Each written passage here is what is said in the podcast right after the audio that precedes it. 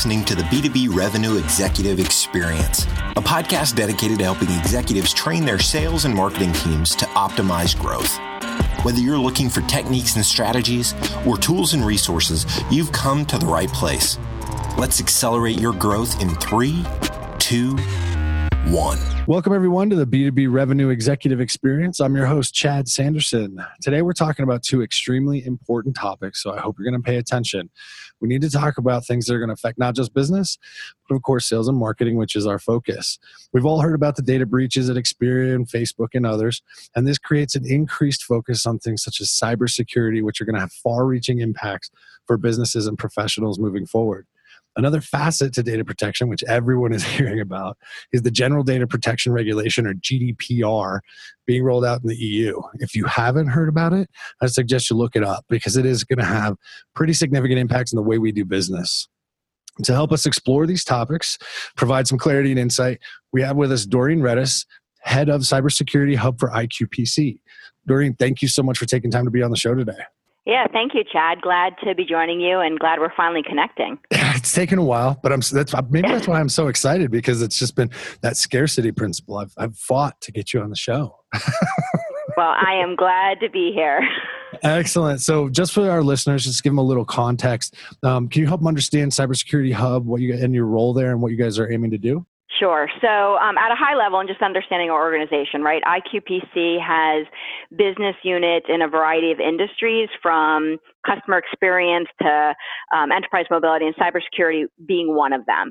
And so, um, within each business unit, we have sort of two areas that we focus, which are live events and then our digital media business. And that's that's what I run. So I, I focus strictly on the digital media platform. So for Cybersecurity Hub, what we're doing is generating content daily for our audience, which is comprised of, for the most part, director level and above um, executives that are focused on the cybersecurity initiatives within their organizations. And so my editor's role really is to continue to provide content that they're going to utilize within their business to help secure it. Excellent. So we've tackling some pretty heavy topics today. So I want to dive right in first to, to cybersecurity. Now, most of the audience, and if they're like me, they've heard of cybersecurity. I, I work with some cybersecurity firms, so maybe I know a little bit more than most. Most of us, whether we're aware of it or not, have been impacted uh, by poor cybersecurity. I got I got caught up in the Experian hack and the Target hack. Um, but I'd like to get your perspective on what this increasing focus on cybersecurity means for business and professionals. If we can make it just a little bit more tangible for them to understand uh, the impacts and try and get ahead of it a little bit. Sure. Uh, really the reality is the world is becoming fully digitized right? Everything. And I, I, literally i mean everything is being connected today. So you hear a lot about iot or internet of things or what i like to refer to today as internet of all things. Um, and with that it means a constant movement of data electronically. That inevitably means more vulnerabilities. So regardless of what the industry is, the risk of exposure and breach is there. And with that comes an increasing need for cybersecurity. So it's critical for, for employees and IT or information security to be communicating so that there's a clear understanding of the goals for cybersecurity and how you're going to protect not only the organization as a whole, but both the customers and the employees' data. Does that make sense? It does. It does. I like that. And so, if anybody out there hasn't looked at the Cybersecurity Hub, check out the website because my questions are going to be around the content that is out there, which is quite impressive. Uh, and with all of that content, uh, I mean, you guys have been, uh, I think you launched last November. Uh, the amount of content that is out there is extremely impressive. But when you look back since the launch, has there been one piece of content or one insight that has kind of even caught you off guard, even though you're, you know, emerged in this in the cybersecurity space? So I knew you were going to be asking me this question. So I, I looked into uh, I, I looked into our analytics since the first of the year, and I I really was actually very surprised. So there was one piece of content, and it was fairly simple. It was my editor Dan Gunderman sort of doing a recap of some research that was out there by a vendor around the threats with APIs. And so that you know, if you you asked me today, just generally speaking, hey, what is your your audience really interested in? That wouldn't have been one of them, but yet it's you know it's one of our our um, most read pieces of content, and so clearly that headline hit a nerve at, uh, with our community and something for us to be aware of. Uh, it's a, and the API. I'm curious on the API side. I, I would love to dig into that at some point. Uh, maybe not today. Why the API side? Because that's not a very visible side. I mean, at least not to guys like me. I'm not a. No, and I, th- I, you know, and I think that you hit that on the head. I think the fact that we raised the point that there's a new threat vector in API sort of made a light bulb go off to these security executives who are charged with making sure that everything's secure. And, and they probably were thinking the same thing you are. Is, is that really where hackers are looking? Well, maybe it's something we need to be paying attention to. Uh, excellent. Raising the awareness of, of threat vectors before they become the next headline. yes. Excellent. So we've all heard or are hearing about Cambridge Analytica, Experian, Target, you know, I mentioned, and it, it all feels very personal, right? So it affects me on a personal level. But I'm curious, what advances in cybersecurity are you seeing that will impact business professionals? The American consumer market will soon include six generations for the first time. Prepare for the era of personalization and total connectivity with insights from consumers at 250. Join the conversation at atkearney.com forward slash consumers dash 250. So that's a hard one. I look at the end of the day, I think there, from a cybersecurity perspective, there's just going to be increasingly more skepticism and fear.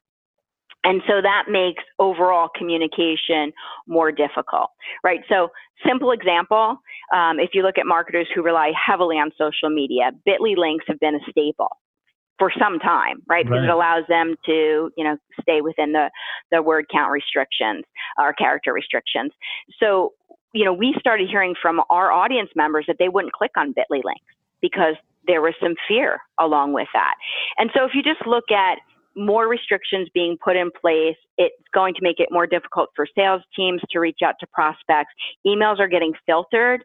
There are so many different solutions out there to filter emails and block websites. And that just makes the prospecting and outreach more challenging for both the sales and marketing. yes, it does. Yes, it does. I love filtered email. Don't we um, all?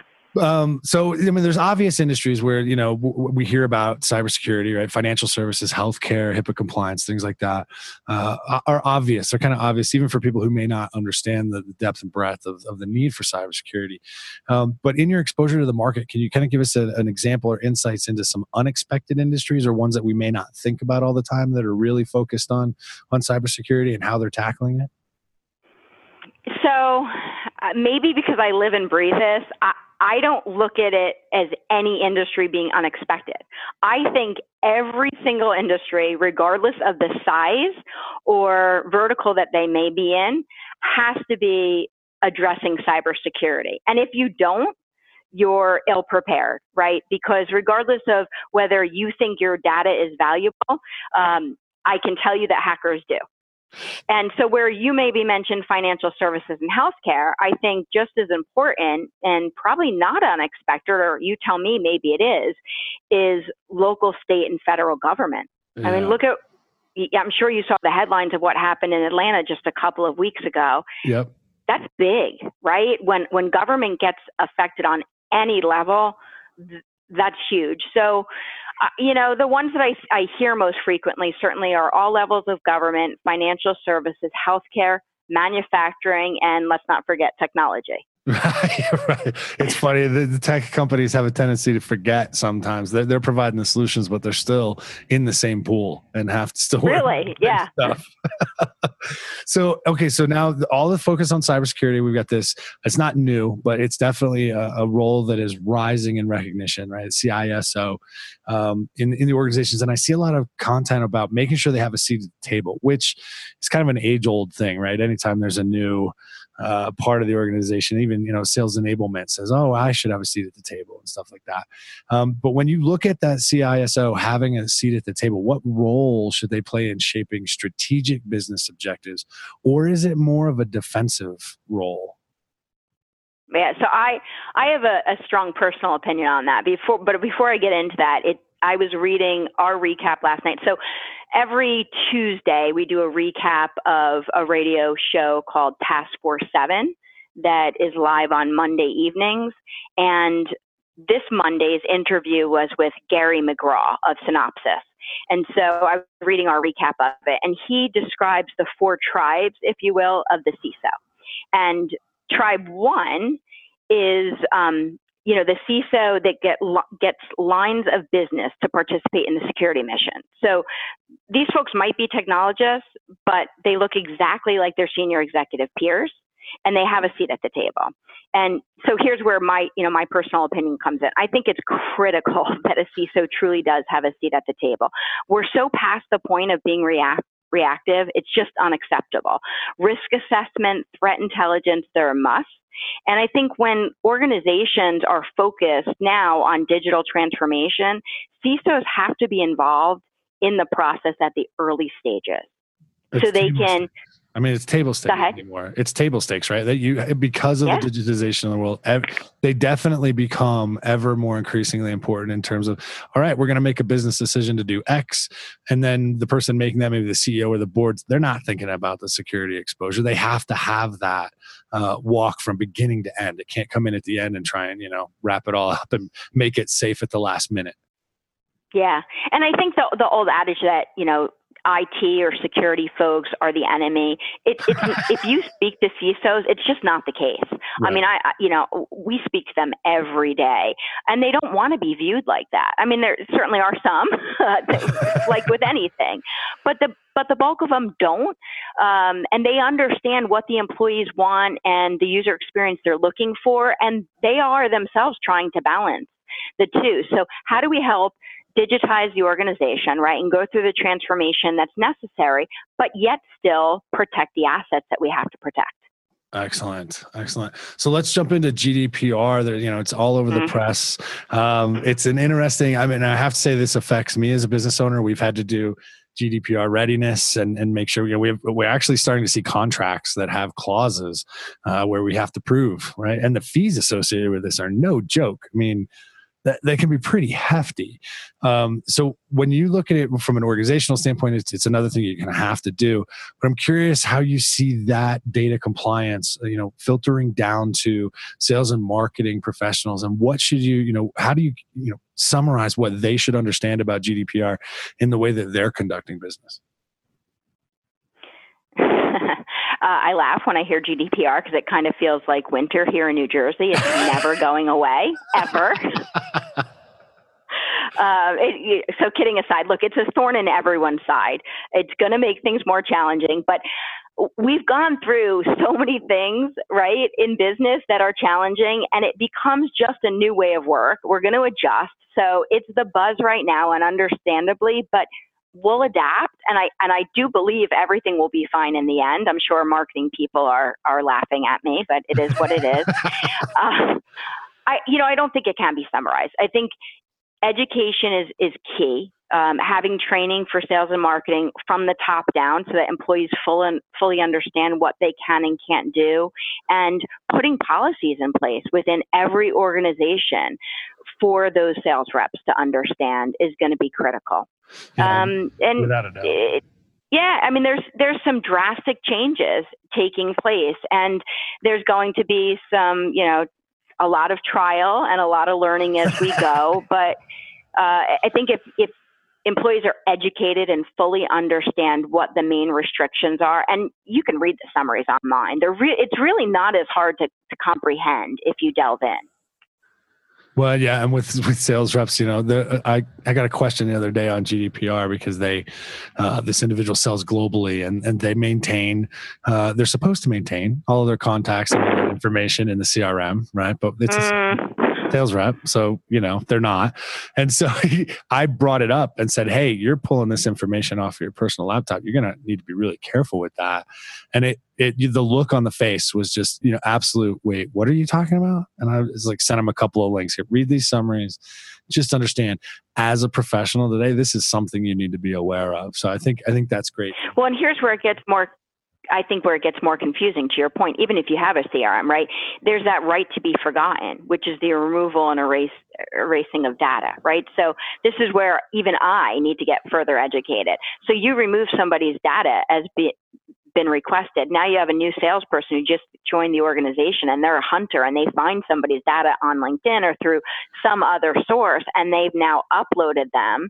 If they've already been erased, how do they know, right? So there's right. All these lines that are, are still very confusing. I love that phrase, the right to be forgotten. That it's, uh, I mean, that's essentially what we're providing. Right? I mean, it's, that's why you see all the articles on how to delete your Facebook accounts. Yeah, by the way, that's been done by me. Just letting you know.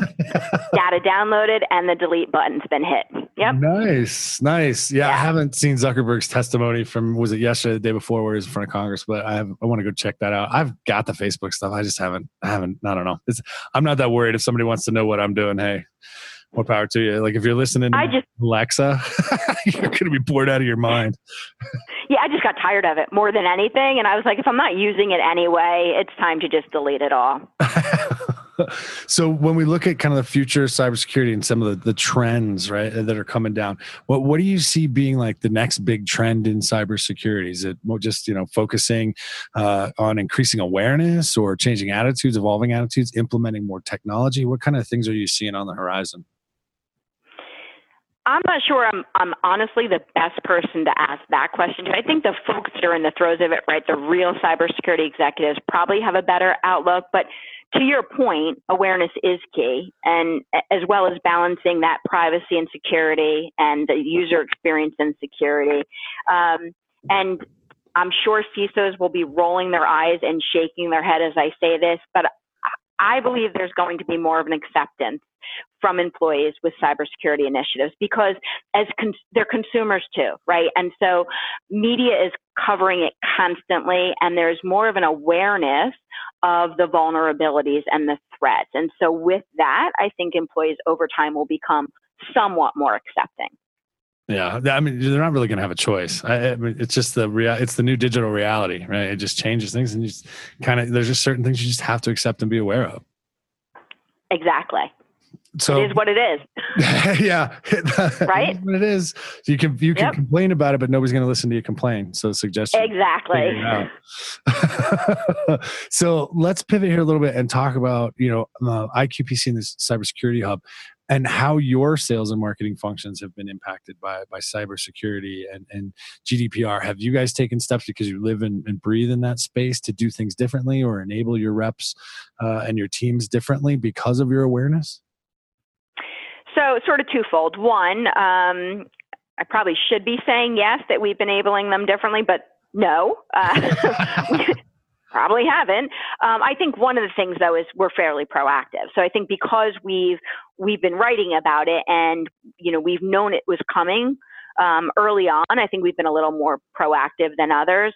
Uh, but some of the other ways that we've sort of changed things is we recently had to end a contract with a platform that we were using for prospecting, and my sales teams were appalled that we would take this away from them.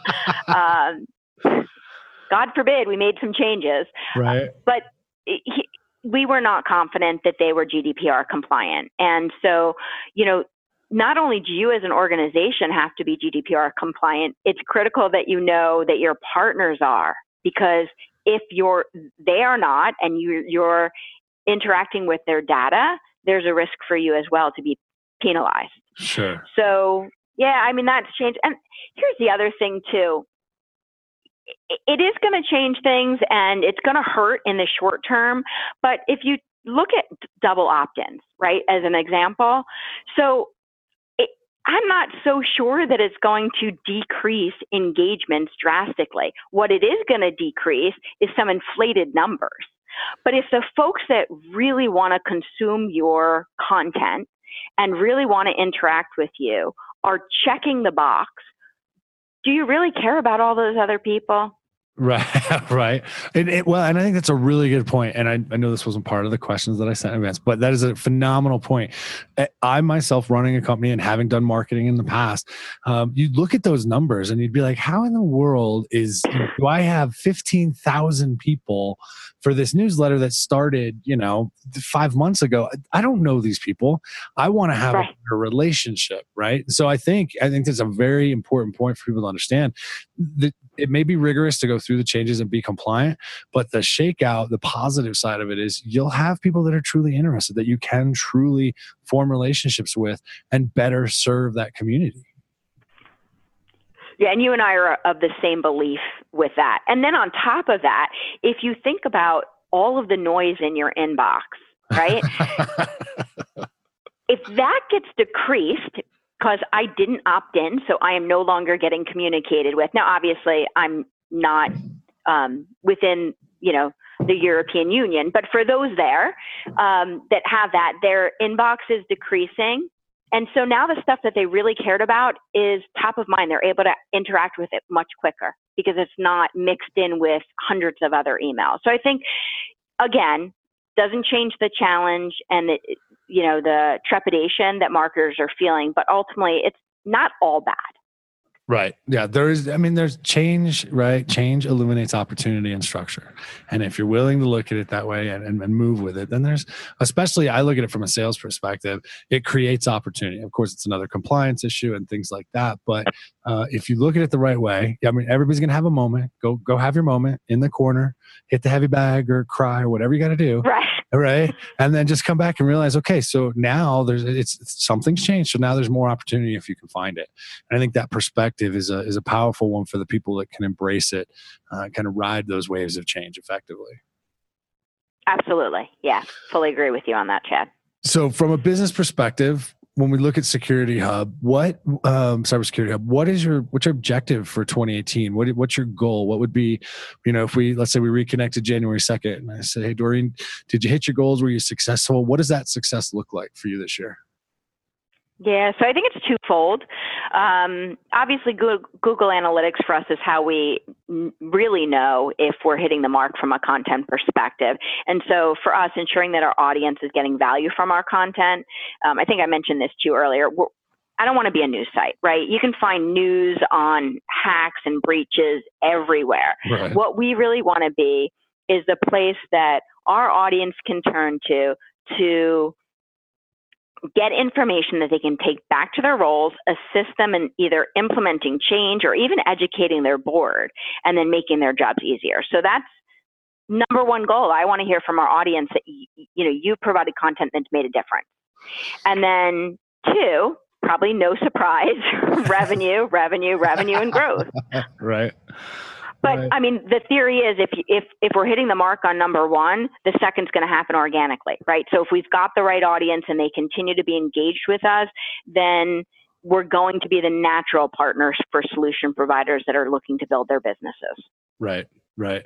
Yeah, and that's I think that's an extremely powerful, uh, you know, perspective. We we interviewed um, uh, Brian Turner, who's a general partner at uh, Slalom last year, and he talked about how revenue uh, is always important, but it shouldn't be the leading indicator for success. And I think this this definitely plays into that.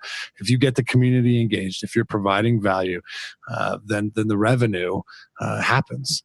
you need to be a little more strategic about it, keep an eye on it, of course, but uh, that right. concept of value first, right, uh, is is a powerful one. Yeah. All right. Absolutely. So let's, let's, change direction here a little bit. Towards the end of each interview, I ask our guests two standard questions. And the first is simply uh, you're a revenue executive, right? We just talked about revenue. So that makes right. you, uh, in the politically correct term, a prospect, in the sales parlance, a target. Um, and so I'm curious, help our audience understand if somebody's trying to get a hold of you, if the salesperson believes they have something uh, that will provide value to you, but you don't know who they are, what's the best way for them to capture your attention and build credibility? So um, it's not very different than what I tell my sales team when they're prospecting is for me it's if you understand my challenges in my role and you have a solution that's going to help me you've got my attention hands down and I can tell you for sure that my challenges four months ago were very different than my challenges today. right. And probably in six months, they're going to be very different. And I can just off the top of my mind think of one solution provider that we ended up signing a, a fairly significant contract with. He solved the problem for me. Um, you know, it was it was a webinar platform and I wasn't getting what we needed out of it. And he was able to offer me a solution that matched our needs. That was it. Yeah. Be doing your homework, being aware, being respectful, right? Making sure that yeah. you're you're not just smiling and dialing, right? Or showing up and throwing up when yeah. cute phrases for it, right? Um, okay, excellent. So, last question, call it our acceleration insight. If there's one piece of advice that you give sales, marketing, professional services people, just one piece of advice that if they listened, that's always the caveat, if they listened and internalized it, you believe would help them be more successful, what would that piece of advice be and why? I think really knowing your customer, whether you're in sales or marketing, knowing who your customer is, knowing what your value proposition for them is, not generally speaking what your value proposition is, but for that particular prospect, right? There's no secret formula here. It, it sort of goes back to your prior question. You know, don't try to sell, don't try to push information, talk to folks. Understand what their needs are, um, understand what their goal is, and each individual that you're interacting with, their goal is going to be very different. Their objectives and challenges are different. And I think just understanding those can go a long way. Without a doubt. Perfect. Dorene if a listener is interested in talking more about the topics that we touched on today, learning more about the cybersecurity hub, uh, what's the best way to get into contact with you or the organization? LinkedIn because because my inbox is filled with noise, as I mentioned, and I pay attention to, you know, LinkedIn feels personal. I look at it late at night or early in the morning when the kids are still sleeping and I can focus and I'm not getting hit at work with stuff. So that's it. Yeah. Hit me uh-huh. up on LinkedIn. All right, Dorene, I can't thank you enough for taking the time. It has been excellent having you on the show. Thank you. Well, I've I've enjoyed it. It's been actually fun and a great conversation, and I've enjoyed hearing all your past guests. So I hope that uh, someone gets something out of this conversation. we'll make sure they do. Uh, all right, everybody, that does it for this episode. Check us out at b2brevexec.com. You know the drill. Share the friends with families, coworkers. Get it out there if you like what you hear. Write us a review on iTunes. Shoot me an email. Let me know who else you'd like to have on as a guest. And until next time, we at Value Prime Solutions wish you all nothing but the greatest success. You've been listening to the B2B Revenue Executive Experience. To ensure that you never miss an episode, subscribe to the show in iTunes or your favorite podcast player. Thank you so much for listening. Until next time.